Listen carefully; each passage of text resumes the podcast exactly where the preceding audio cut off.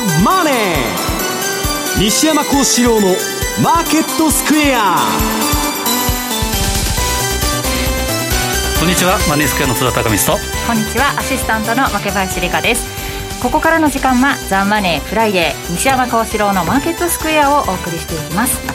えということで YouTube でご覧いただいている方西山さんがいないぞということでざわざわしてるかもしれませんが、今日は西山さん電話での登場となります、えー、早速つないでみたいと思います。西山さんつながってますか？はいこんにちは。西山です。よろしくお願いします。よろしくお願いします。はい。さあ西山さん今日金曜日でしたが日経平均株価は大幅な反落。424円安ということで3万円を下回って2万9700円。なんか出入りの激しい相場になってきてそうですね。今日まあ後で言うんですけどねちょっ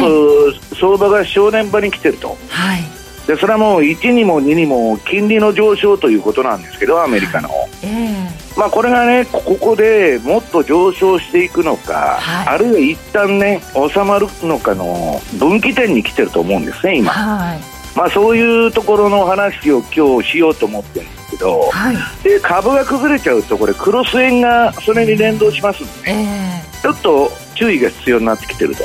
いう局面に来てると思うんですけど。ちょっと警戒感が広がっている感じがしますね、この後詳しく伺っていこうと思います、はい。えーそして津田さんはい。為替のお話ありましたけれども、ちょっとねクロス円今までねえー皆さん買ってた方いらっしゃると思うんですけれども。まあまだちょっとしばらく強いなと、でちょっとまあドル円なんかで一服サインというのも出え出てですね、まあ後で言いますけど FMC 直後っていうのは、えーちょっと長期金利が一旦下がったということで、えー下向きかなと思ったところがまた1.7とか1.75とかでそれにつれてまだしばらくは強いという状況で、えー特に資源国通貨なんかは非常に強いので、まあ、原油安の動きもそう、えー影響されないと、まあ、力強さっていうのがまだ残ってるかなという気がしますね。えーこの後のコーナーでその為替についても伺っていこうと思います。この番組 YouTube でも同時配信しております。資料もご覧いただきながらお楽しみいただけますので動画について番組ホームページの方をご覧ください。そして投資についての質問なども随時受付しております。ホームページのコメント欄からお願いします。ザ・マネーはリスナーの皆さんの投資を応援していきます。この後4時までお付き合いください。この番組はマネースクエアの提供でお送りします。お聞きの放送はラジオ日経です。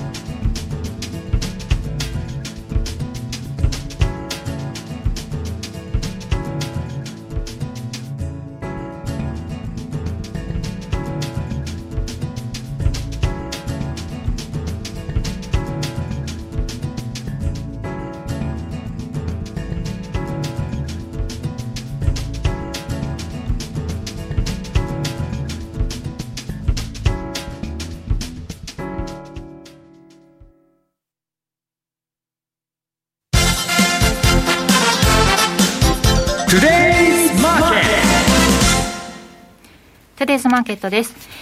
えー今日の、今日19日金曜日のマーケット簡単に振り返っておきます。大引けの日経平均株価ですが、大幅反落となりました。えー424円70銭安い、29,792円5銭。えー一方、トピックスですが、プラスで終えています。プラス3.70ポイント、2012.21ポイントと、連日で昨年来高値更新となりました。そして、えー為替の方も見ておきます。ドル円が現在108円の8788、えーユーロ円が129円の6、えー129円の7177、そしてユーロドルが1.19の1518あたりでの推移となっています。ではまず為替のポイントなどを聞かせてください。はい、えーまず今週はあの、えー中銀ウィークっていうか、まあ、政策金利の発表発表がですね軒並みあったと、で通常の相場環境であったらですねえー3月会合、特にこの半ばとか、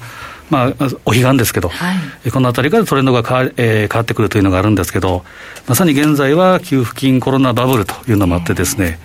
まあ、イケイケどんどん相場でなかなかそう、えー特筆えー特筆すべき材料とはならなかったはいような感じがします。で時系列でこう見ていくとですね、えーまあ、えー資料の一番に用意したんですが、当社のホームページから持ってきたもの。まあ、一番注目だったのが FMC ということなんですけど、えーまあ、QE インフィニティの現状維持を決定と、はい、まあ、長期化ということで、えー、まあ、サマリーなんというような状況です。でマーケットの注目点というのはテーパリング、はい、金融緩和の縮小に関しての、えー、パウエル議長の見解とか現地があるのかどうか、はい、えー、この辺があったんですが、えー、会合後の記者会見でテーパリングについての協議を始める時期、タイミングではないということも、うん、えー、あったということで、マーケットは、えー、これに交換したということで、株高。で長期金利が一旦落ちてで、ドルが落ちたというふうな動きになりました、はいうん、ロットチャートなんかもね、変化あったみたいですけど、やっぱりちゃんと告知しますよっていうことで、安心感が広がったんですかね、まあ、今あの、金利を上げるとか、テーパリングとかいう話をすると、もうマーケットはとにかく大変な動きになるので、はい。まあ、このあたりは規定路線通りかなと、うん、でマーケット、はい、えー、引き続きマーケットの字幕っていうのは、長期金利の動向、アメリカの、はい、えー、この辺に集まりそうですと。えーで、あとはですね、昨日はトルコもありました。はい、トルコと英国でも会合があったんですが、まず TCMB、トルコなんですが、えー、予想がですね、1%増の18%のところが、はい、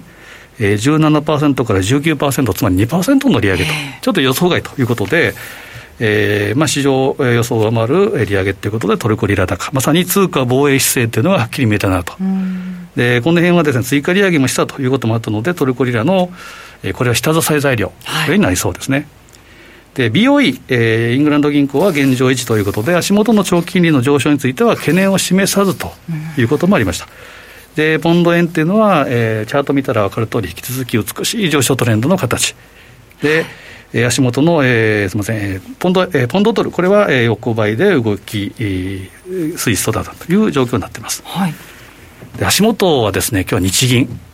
これもですね、はい、あったんですが、えー、昨日ですね、お昼ぐらいにまた日銀のニュースが入ってきたと。そうなんですよね、一部報道で。もうなんか情報が入ってきたまあそこで動いたというのもあります、ねえー、まあ、予想通りというか、まあ、情報、ニュース通りということで、はい、ETF の買い入れ、年6兆の目安をこれを削減して、はい、えー、上限12兆円というのは残存すると。えーで、J リート、これも年の、えー、年900億円、これは削除するんですが、上限の1800億、これは残存する、残ると。はい、で、あとは金利の、長期金利の変動幅、えプラスマイナス0.2%、プラスマイナス0.25%。はいまあ、もともと低いわけですから、ほとんどこれはですね、どうなのかなと。まあ、多少動いたんですが、これは同意にはならずということで、えー、しばらくはやはり日米の金利差拡大ということで、ドル、えー、ドル円は強いのかなという感じがします。うん、はいまあ、いずれにしてもですね、キャッシュ潤沢のイケイケどんどん相場ということですから、資料2番にある通り、日米の株価、これ先週もお伝えしましたけど、やっぱ3月、4月は株も非常に強いと。で、相場格言ではやっぱり悲願底という言葉があるんですが、えーまあ、強気、えー、4月までは、えー、強気相場が続くというアノマリ、えー、引き続き5月からの転換には気をつけたいなと。で資料3番にある通り、これは通貨、主要通貨でもやっぱ3月、4月は強いということですから、しばらくは、えー、まあこのこの辺の強気を見た方がいいのかなと。そこで、ちょっと昨日の M2TV でも話をしたんですが、はい、えここで、まあ、ここから例えば若林さんが乗るというときに、非常に、まあ、空中警戒感といいますか、そんなことがあると思うんですけど、えー、えー、丸4番でいうとですね、やっぱ出口戦略を見ていくと、やっぱりまずストップロス、えー、逆差し値注文っていうのがですね、えーまあ、エントリーと同時にしっかりとしておいて、で、見積もり損失、事前計算、まあ、利益っていうのは、これ、取らぬたぬきの川のようでいくら、えー、かって計算できませんけど、はい、損失っていうのは、これは十分計算できるわけですから、えー、これをしっかりして、出口をしっかりする、まあ、これからのテーマはとにかく出口を見,、えー、見据えたエントリーということでい。いと思うんですね。はい、で、えー、丸5番でいうと、これ、OCO 注文、はい、これはですね、えー、例えば打診買いで買ったものに対して、えー、売りのシャープ1と売りのシャープ2、つまり売り注文を2つ出しておくと。はい、でシャープ1というのは売り決済差し値、つまり利益確定注文。えで、まあ、片方がヒットすれば片方がキャンセルされるということなんですけど、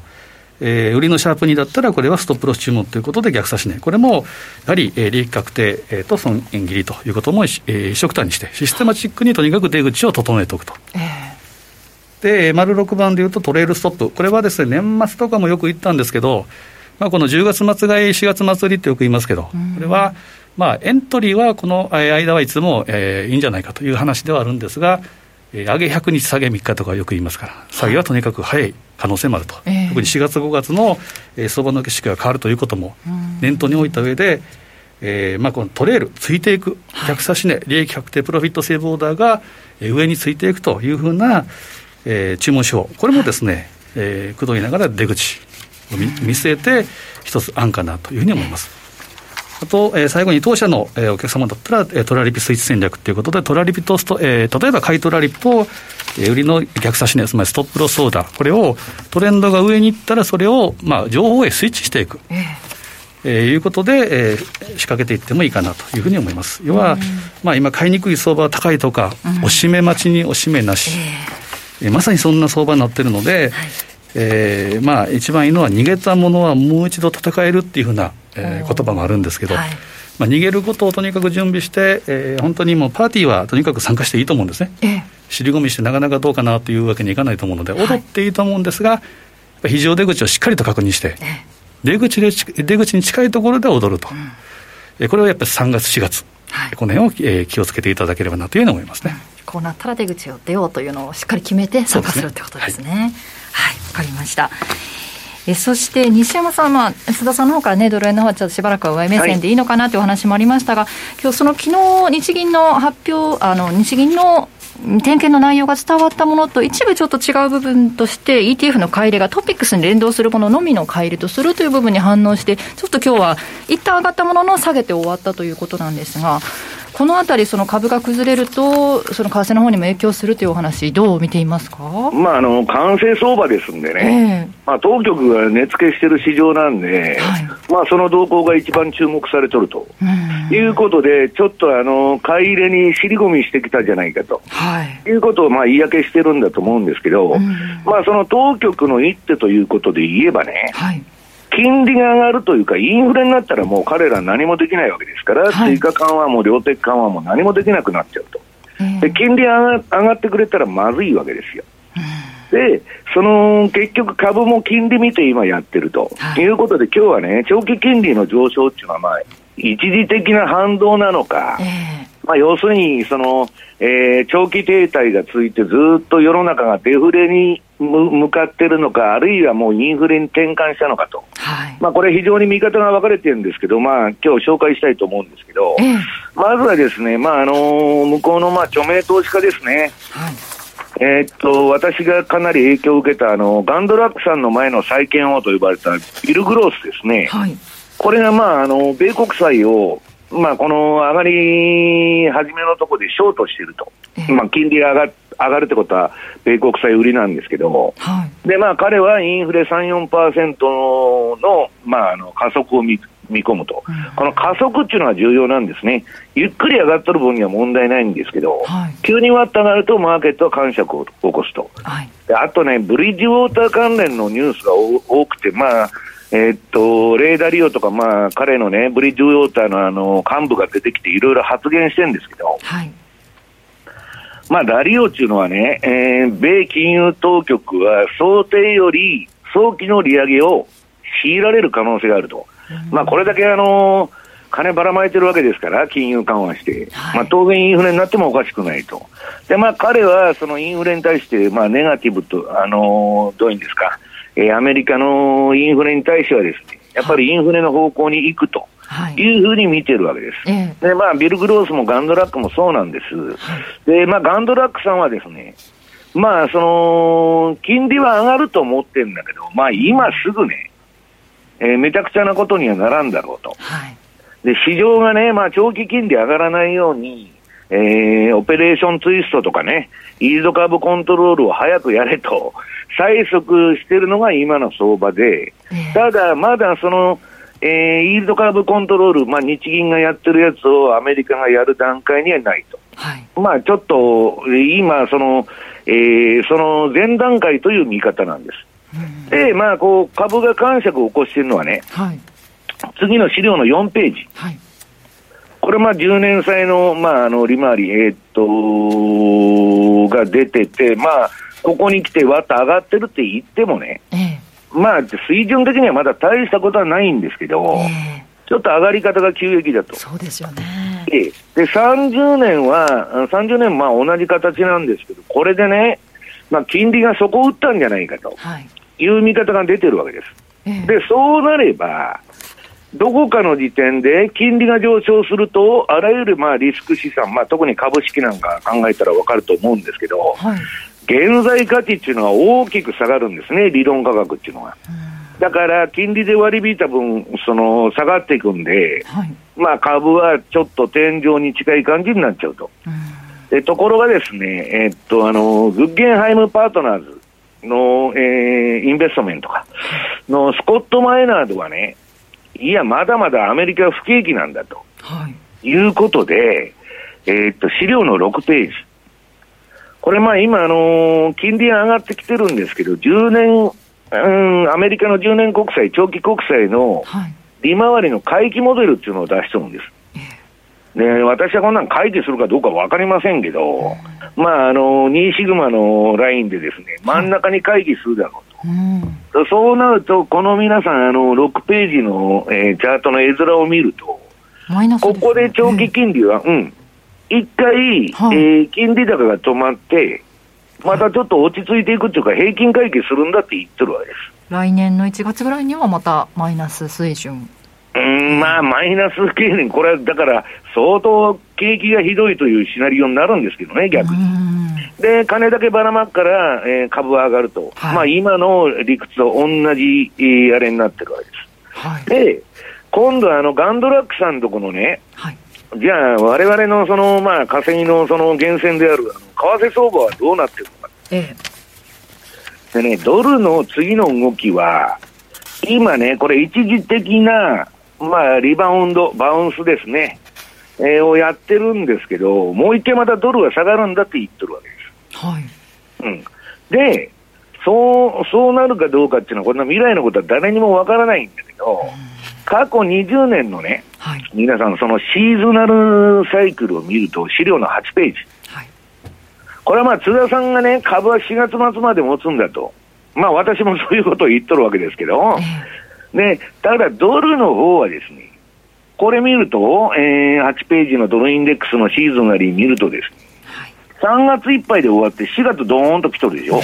はいで、またドル安になるのかと思ったら5月吹き上がっとんですけど、はい、そこからは秋まで下げるっていうのはサイクルだから、うん、そうなるとね、はい、えー、次のドル円の冷やし、これまあ今現在のチャートなんですけど、はい、まあこれ、まあむちゃくちゃな急騰したわけですよ。で今、ドル円に関しては、まあ、私のこのメガトレンドフォローシグナル、まあ、今度 DVD 出したやつのあのシグナルが下の方に出てるサイドバーが真っ赤っかでしょ、まだ。はい、でまだ強いんですけど、えー、はさて、どうしたものかなと。一旦ね、まあ、あのー、どういうんですか、いいとこまで来たという人もいるし、まだ抜けるという人もいるわけですよ。えー、110円、111円、ね、はいで、まあ、もうちょっと短い時間枠の4時間足を見ると、はい、これちょっと上が109円のローで抑えられてて、はい、今、横ばいになってると。そうですね。で、標準偏差の強いシグナルはまあ消えちゃってるんですけど、まあ、まだドル買いの流れは続いてると。はい。いうことでですね、もう金利の動きをこれからもう注視して見ていくしかないと。まあ、いう相場になってるんですけどね。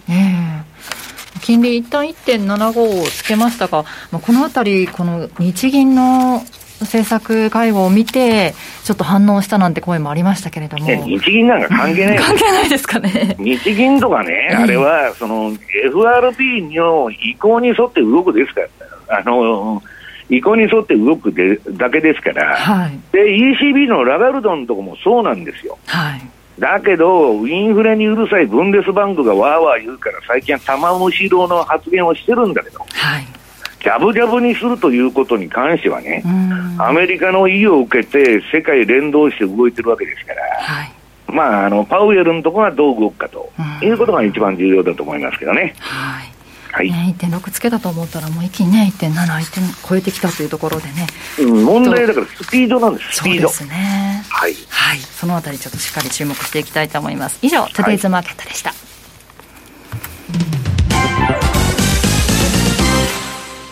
マネースクエア。皆様、もうトラリピ運用は体験いただけましたでしょうか？まだという方も、すでに運用していらっしゃる方も、新たに始めるトラリピは、OG キウイで運用してみませんか？昨年9月に導入した新通貨ペア、5ドルニュージードル、通称 OG キウイ。おかげさまで、たくさんの方からご好評をいただき、リリースからおよそ4ヶ月となる2021年1月の業界シェアは、取引高25.5%、縦玉量34.2%を獲得。さらに2月には注文量17億通貨を突破するなど、ますますその勢いを増しております。また、お客様の戦略組み立てを後押しするコンテンツ、トラリピ戦略リストでは、当社ストラテジストが中長期運用の視点から OG9 位のトラリピ戦略をご紹介しておりますので、参考にしてみてはいかがでしょうか。まだ OG9 位未経験という方、マネースクエアの講座をお持ちでないという方は、ぜひこの機会にお試しください。さあ、快適な資産運用を始めましょう。マネースクエアではこれからも、ザ・マネー、西山幸四郎のマーケットスクエアを通して、投資家の皆様を応援いたします。毎日が財産になる。株式会社マネースクエア。金融商品取引業、関東財務局長、金賞番号第2797号。当社の取扱い商品は、投資元本以上の損失が生じる恐れがあります。契約締結前交付書面をよくご理解された上でお取引ください。お聞きの放送は、ラジオ日経です。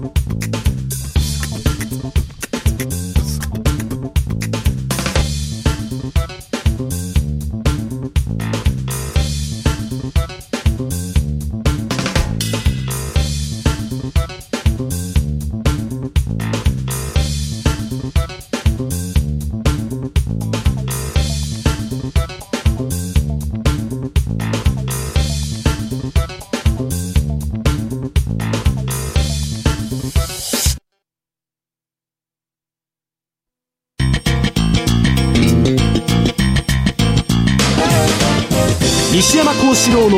マーケットスクエアさて、このコーナーではマーケットの見方について西山さんにいろいろな角度で教えていただきます。今日のテーマはパッシブ運用への過度な集中がもたらすリスクということですね。はい。まあ、インデックスさえ買っといたらいいんやと。はい。まあ、私も金がね、そう言っとるわけですけど。はい。まあ、それがね、集中しだしてもう何年も経ってるんですけど、えそろそろその加熱のレベルという意味ではね、えー、ちょっと注意を要する、えー、とこに来たなと。はい、まあ、とはいえですね、えあのー、資料の12ページですね。はい。まあ、津田さんが言うようにまだ持つだろうと、まあ、要するに4月末までね、まあ、出口を考えて、はい、まあ、相場っていうのはまあ最後が一番よく上がるっていうところもあるんでね、まあまあ、最後っつっても、まあ短期的な周期で言うとですよ、はい、シーズンがリサイクルで、まあ一応4月末で終わりと、でまあ5月まで持つか、まあどうか知りませんけど、はい、まあ今ね、15万、あのー、15万円給付巻いてるんだから、はい、まあこの前も放送で言ったように、まあ3、4割の人はそれを株式投資に回していっとんで、うん、まあ上がらないわけがないと。まあロビン・フッダー相場ですね、もう株上がるしかないと。えー、リーマンショックも知らない人がやってるわけですから、まあ、買うしかないだろうと。はい、でそれの理論的根拠っていうか、まあ、彼らはまあノリと勢いでやってるだけなんですけど、えー、まあ要するにもうむちゃくちゃなですね、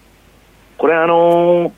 マーク・ファーバーが言っとんですけど、非生産的な無償の給付ですね。はいまあ、何のために金ばらまいとるのか分かんないようなあれとか、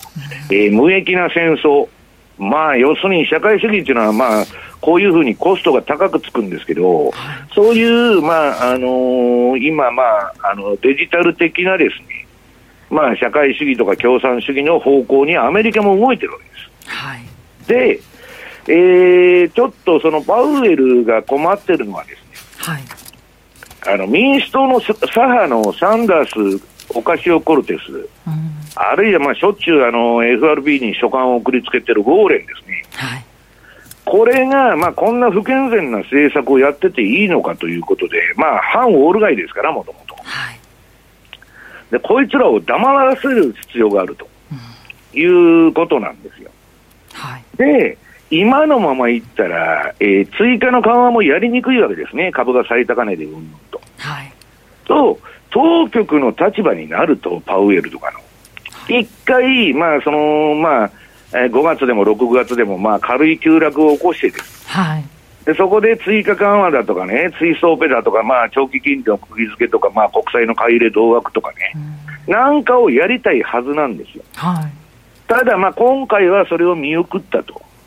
うん、いうことですけど、うん、こんなもんは、まあ、もう米国経済自体はね、まあ、その政府の支出と、もう FRB のバランスシートに完全に、えー、依存していると。はい。いうことで、で、次のね、14ページの、えー、グラフがあるんですけど、はい、これ今回のその金のばらまきっていうのはね、えー、えー、リーマンショックですね、えー、金融危機が起きた時に1.8兆ドルばらまいたんですよ。100年に1回の危機っつって1.8兆ドルばらまいたんですけど、はい、これも相当に大きい金額なんですけど、今6.1兆ドルでしょ？はい、それはもう過剰流動性でですね、どんどん株が上がっていっておかしくないっていう、まあ、見方が出てもおかしくないと。いう事態になってるわけですよ。で株はまだまだ上がると、もう10年間これから下がらんと、はい、えー、下がったらすぐ、えー、連銀が対処するという話になっとるんですけど、ただ、レベルというか、水準で言うとね、これあの、ジェフリー・ガンドラックのところのあのレポートなんですけどね、ダブルラインキャピタルの。はい。まあ、ナスダック対 SPX の驚異的な上昇と、まあ、ハイテク株集中ですね。もうドットコムバブルの、このナスダックと SP500 のその比率で見ると、はい、まあ、ナスダックが買われすぎてですね、それを上回ってる。はい。で、そこから上回った途端、今、どすんとちょっと下がっとるわけですよ。そうですね。これはちょっと気をつけないといけないなと。うん、でね、えー、次の16ページの、えー、グラフが、これ、ハイテク株にどんだけ集中してるかと。うん、まあ、SP500 もですね、5、6銘柄の成績なんですね。日経平均も7銘柄が上がってるだけと。うん、個人投資家の多くが買ってる銘柄っていうのはそんな上がってないわけですよ。はいだからそういう銘柄寄与度の高いやつをみんなファンドとか投資に買いますんで、まあ、めちゃくちゃな、まあ、テックセクターにですね、集中が起こっていると。これもですね、やばいと。はい、要するに集中するっていうのは、その反動が来た時に、クラッシュになるわけですね。そうですね。ファストリも今日6%以上下げてますしね、なんか。うん、なんかまあ、だから、あのー、まあ、た、あのー、テック革命って言っとるんですけどね、えー、フィンテックとかなんだとか、まあ、あのー、バランスシートとかね、えー、よく分析すると、買えるような銘柄じゃないような会社が多いわけですよ。だけど、例えばハイテクとかフィンテックっていう名前がつくと、とんでもない価格になってると。はい、でそれの代表がまあテスラだと言われてるんですけど、まあそれはともかくですね、これのバリエーションっていうのはですね、い。かなる理屈を用しあの駆使してもですね、正当化できる、まあ、水準にないと。で、このバリエーションレベル見るとね、テクノロジー関連銘柄のバリエーションっていうのは、はい、えー、例のドットコムバブル末期と同じ水準まで今いっとるということなんですよ。で、今度はね、えー、っと、18ページの資料。はいこれはですね、要するにその SP500 とハイテクセクターの長期成長見通しなんですけど、まああのー、もうここ3年ぐらいですね、アップルとかそんな、まあアップル最近ちょっと iPhone 売れてまた景気良くなってきてるんですけど、はい、利益が横ばいになっちゃってる会社が多いわけですよ。ところが株だけがバンバン上がっていくと。はいこれはですね、まあ、どっかで修正を見てもおかしくないとこまで今やっちゃったと。いう形にこれもなってるわけです。で、問題は、今、長期金利上がったっつって、ハイテクが売られてるわけですそうですよね。で、これはね、PR1000 倍とかね、はい、まあ、そういうようなとこまでその買ってるんだけど、それはまあ将来とか夢を買ってるわけですよ。えー、ただし、現実を見てみると、やばいんじゃないのとで、要するにね、ハイテク企業の価値っていうのは、数年後に期待される、まあ、数年後に何ぼ金が入ってくるという期待感で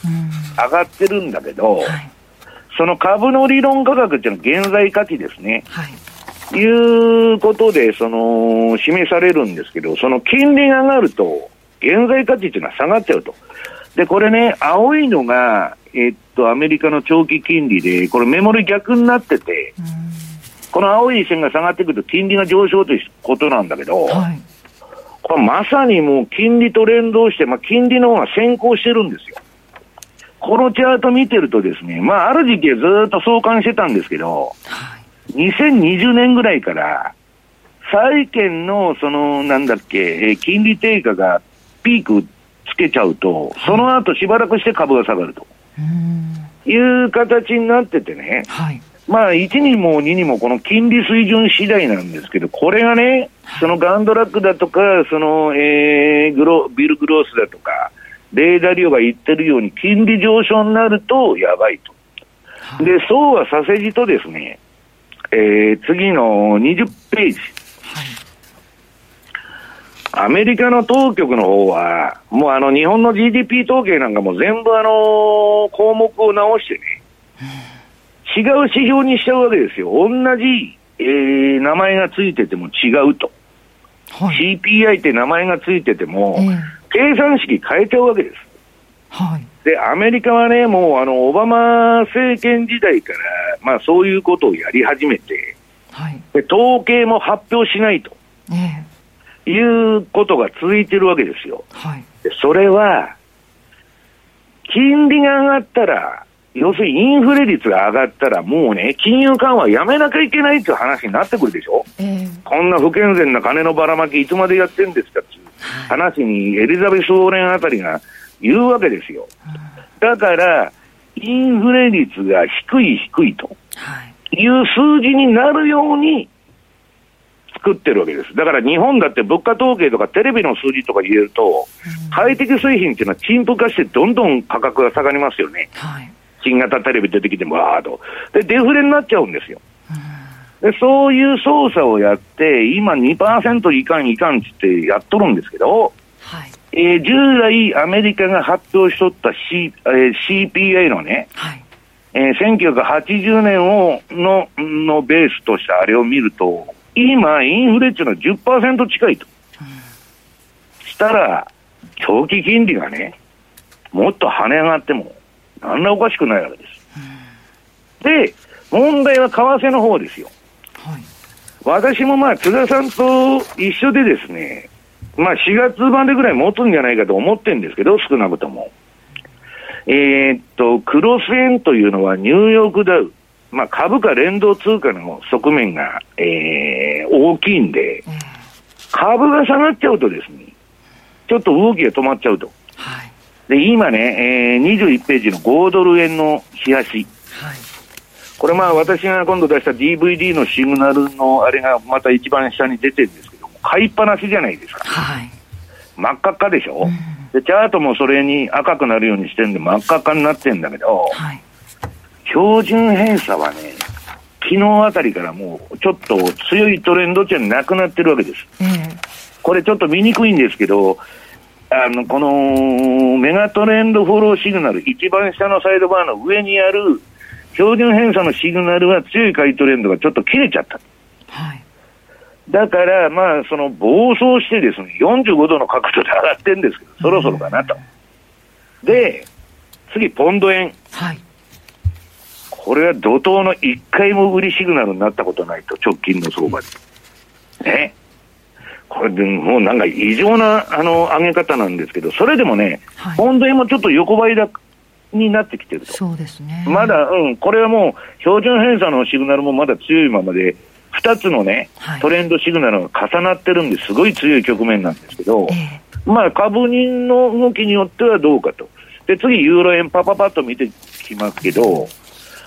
ユーロ円は上げたり休んだり上げたり休んだりしてですね、はい、まあ今は上げの流れに入ってると。だけどまあほとんどの投資家は5ドルと、えー、5ドル円とですね、えー、ポンド円の方をやってると。はい、そっちの方が分かりやすいと。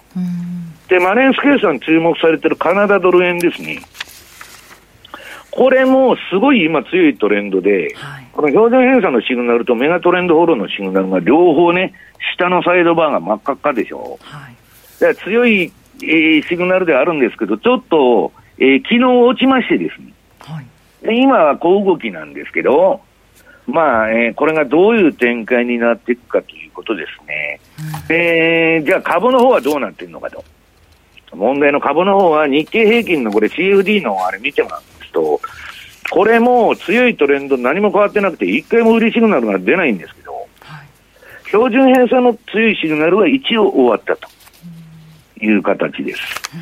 うん、で、次はニューヨークダウ。はい、うんこれもですね、まあ、給付金バブルですね、直近わーっと上がってるじゃないですか。はいだから今、まあ、わーわー騒いでるんですけど、まだ強いトレンドということには、えー、何らですね、えー、変化がないというとこなんですけど、えー、えー、津田さんがおっしゃってるですね、株の黄金の180 180日ルールですね、うん、えー、ハロウィンルールによるとですね、まあ今3月のまあ、えー、19日ですけど、まあ4月いっぱいがですね、まあ株のまあ一番美味しいとこということなんで、はい、そこら辺を頭に入れて、で、まあ、津田さん、先ほどいいこと言ってたんだけど、はい、こんなとこ怖くて誰も審議に入れないと。はい。まあ、よほどのですね、鈍感な人は分かりませんけど、高すぎるだろうと。で、そうは言って、高すぎるものがさらに買われるのがトレンドですから。はい。そうするとね、もう要するに、えー、っと、ストップロスさえ置けば、例えば日経平均が8万円でも10万円でも買えるわけです。置かないと、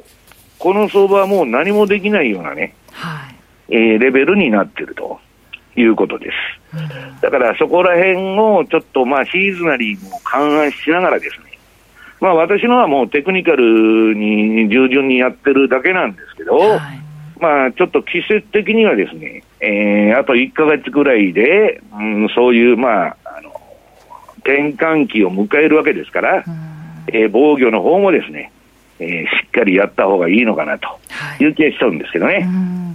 まあ、今週はね、ちょっと政策、衆議院政策会合のウィークだったということで、手控えた方も多かったかもしれないですけど、ここからね、津田さん、どう動こうかという方いらっしゃると思うんですが、ね、特に来週とか月末になると、さしたる材材料っていうか、同意がないんですよね。えー、で、まあ、西山さんとも相場の話は最近せずに、あのバイデンの話とかですね。あの CG じゃないかとかいう話をいろいろ送ってもらったりする、今、足元では米中の会談もやってますし、はい、でまあ、バイデンの発言でいうと、プーチンに対して、まあ喧嘩売るような発言、なんか哀れるとか、哀れないとか、そうですね、えー、まあ、政治というのもそろそろこう出始めてきつつあるのかなと。トランプっていうのはね、ディールが得意で押したり引いたりして、駆け引きで、落としどころっていうのを分かりながら中国中国攻撃もやってるわけですよ。はいで、厳しいこと言ったり、甘いことやったり、交互にやるわけ。ところがバイデンっていうのは、ややね、まあ、あの民主党左派の突き上げもあって、原理主義的な外交になっちゃうわけです。要するに、人権のね、中国の問題許さんぞと。はい、言ったらもうそれ一本やりですから、そうすると中国も追い詰められて逃げ場がないわけですよ。はい私はね、そういうちょっと地政学的にもなんか、ちょっと危ないところに行ってんじゃないかなっていう気がしてるんですけどね。ちょっとね、あのコロナの影響が落ち着いてきたところで、じわじわそういうリスクがね。まあ、例年4月って結構地政学のリスクが多いんですよね。あそうですか。そのあたりのポイントでこう転換するとか、まあ、そういった意味でもシーズナルはあるんですよね。なるほど。まあだからトランプは戦争しない大統領ですけど、はい、まあちょっとそこら辺がね、えー、変わってきてるのかなという気はしないでもないんですけどね。えー、やっと落ち着いたと思ったら、そういうリスクも見ながら動いていかなきゃいけないと。そうですね、あとちょっと気をつけたいのが、あのえーまあ、炭鉱のカナリアである銅、えーえー、ドクターコッパー、これが今、もみ合いということで、はい、チャート的には上昇三角形みたいな形なんですけど、はいこれがもし、まあ、原油なんかちょっと下にぶれてますけど、まあ、範中かなと。銅の動きがもし下にぶれるようだったら、えー、先ほど5ドル円とかニュージーランドドル円も5にシンクロしてますから、えーまあ、当然株もそうですし、はい、その辺が、えー、ちょっとずれ、えー、下に向かってくる可能性もあるので、ちょっと今のあたり、えー、足元では私は銅の動き、この辺はちょっと注目してはいるんですけどね。はいえー、現在ドル円が108円の7879じりじりちょっと下に下げてきてるかなというところですがユーロ円129円の7076ユーロドルが1.192427ということで、えー、日銀総裁の会見もね始まって今30分が始まっているみたいですけれどね何か情報が入ったらまたお伝えしようと思います、えー、以上 FX マーケットスクエアでした。お聞きの放送はラジオ日経です。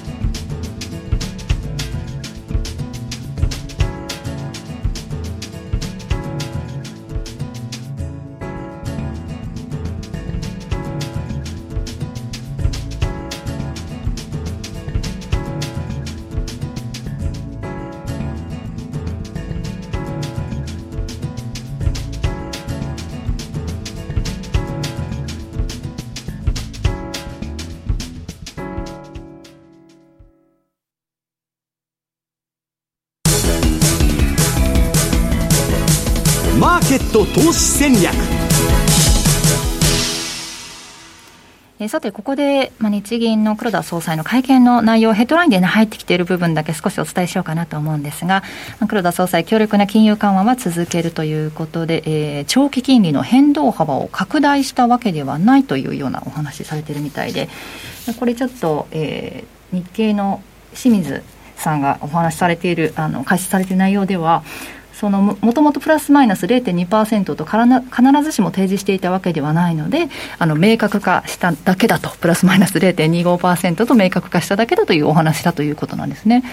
あとは、えー、日銀総裁は ETF を減らすとか、出口とかを考えているわけではないなどというお話をしているということで、必要に応じて十分な買い入れができるよう、持続性、機動性を強化していきたいと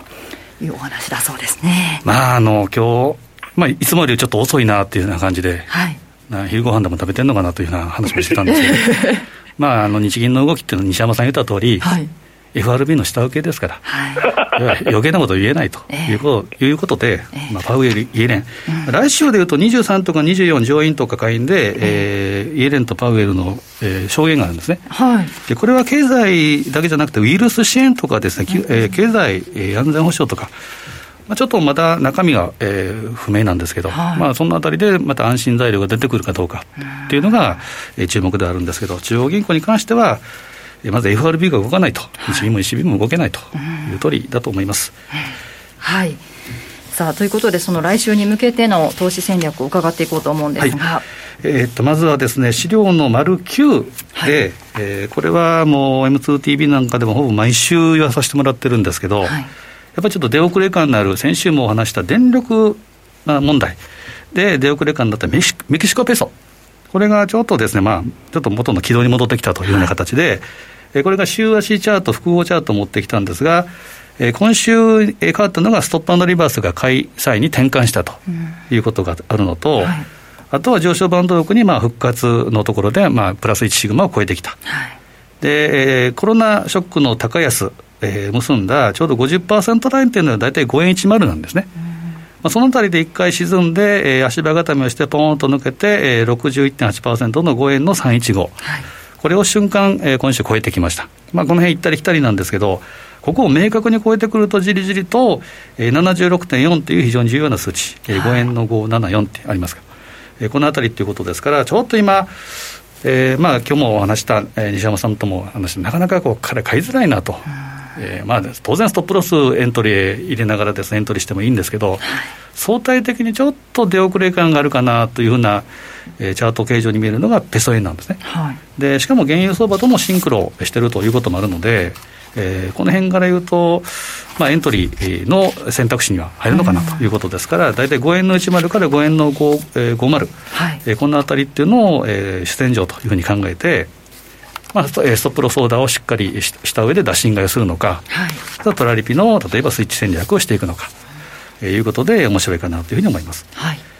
で、えーと、丸10番のドル円。これに関しては先週、えー、まだ終わ、えー、ローソク足終値ベースじゃなかったんですけど、トンカチの形じゃないかというような話,、話もしたんですが、まあ、ほぼ、えー、陽線で終わったと。